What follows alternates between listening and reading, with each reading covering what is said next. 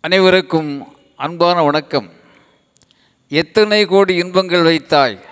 எங்கள் இறைவா இறைவா என்று பாடியவன் ஒரு ராஜகுமாரன் அல்ல. ஒரு செல்லுச்சிமாட்டியின் வயிற்றிலே பிறந்தவன் அல்ல. மாபெரும் அறிவியல் மேதை அல்ல. அதிகார தோரணையிலே வாழ்க்கை பெற்றவன் அல்ல. எட்டயபுரத்தில் ஒரு சாதாரண திணையிலே பிறந்தவன். தன்னை சுற்றிலும் பார்க்கிறான். உழைப்பாலும் வளத்தாலும் ஞானத்தாலும் உயர்ந்து இருந்த நாடு எப்படி தாழ்வுற்றது? சமூக நோய்கள் என்ன? வெளிநாட்டு சக்திகளின் தாக்கம் என்ன? என்று பார்க்கிற போது வானத்தை பார்க்கிறான். வானத்து பறவைகளெல்லாம் பார்க்கிறான்.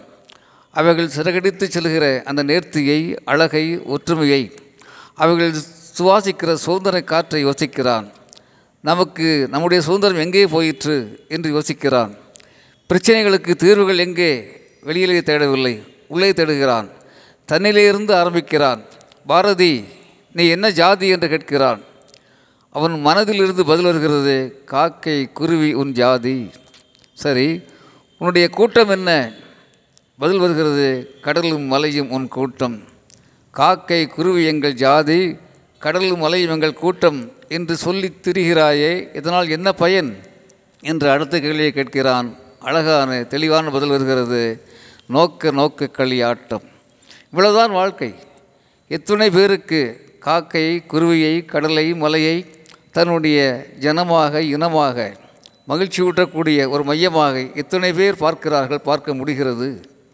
ஒரு மனிதன் ஒரு மாலை நேரத்தில் சுமார் ஏழு மணி அளவில் குளத்திற்கு குளிக்கச் செல்கிறான்.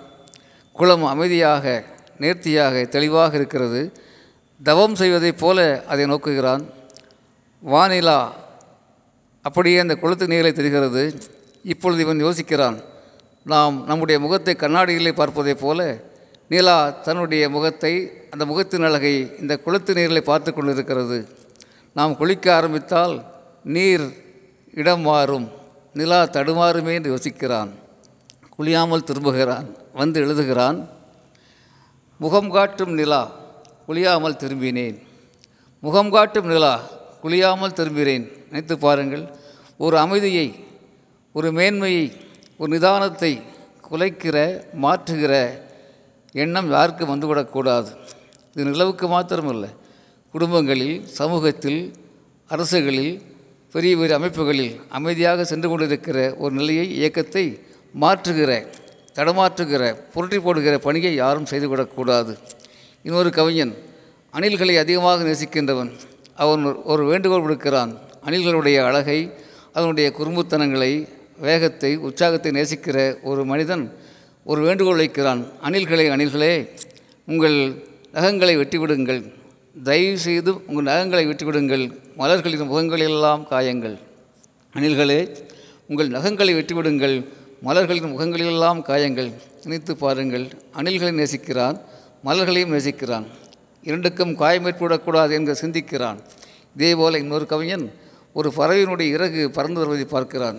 நம் பறவைகளையே சரியாக பார்ப்பதில்லை என்பது குற்றச்சாட்டாக இருந்தாலும் ஒரு பறவை அது என்ன ஆயிற்று தெரியாது காற்றிலே அதனுடைய இறகு வருகிறது சொல்கிறான். ஏதோ ஒரு பறவையின் சிறகிலே இருந்து பிரிந்த ஒரு இறகு எழுதி கொண்டிருக்கிறது. காற்றின் எல்லா பக்கங்களிலும் காற்றின் தீராத பக்கங்களெல்லாம் எழுதி கொண்டிருக்கிறது கவிதைகளை.